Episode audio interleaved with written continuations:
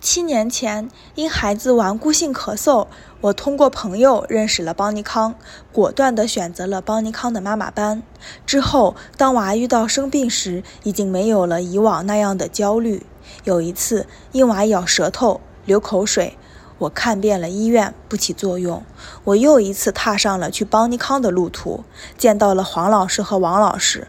黄老师有一句话，我现在记忆犹新：“舌为心之苗窍。”娃咬舌头那么严重，黄老师建议我们去查一下心肌酶和心电图。当我们去儿童医院检查时，医生说不用检查。在我们的恳求下，最后检查了心肌酶，结果心肌酶比正常高了两倍。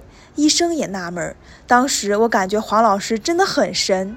更让我感到佩服的是，推拿两天时，娃不流口水了；三天结束，已经不太咬舌头了；第四天结束，黄老师建议我回去给娃喝竹叶茶、蒸龙眼，还教了我们手法。其实回家之后还没有买到竹叶，娃慢慢的不知不觉中就好了。从此，不信推拿的老公也不由得为黄老师、王老师点赞。娃也是，有点生病时，就让妈妈给他捏脊、摩腹。推拿，当然我还时不时的得请教老师，特别是刘老师，每次都那么的热心与耐心，非常非常感谢邦尼康。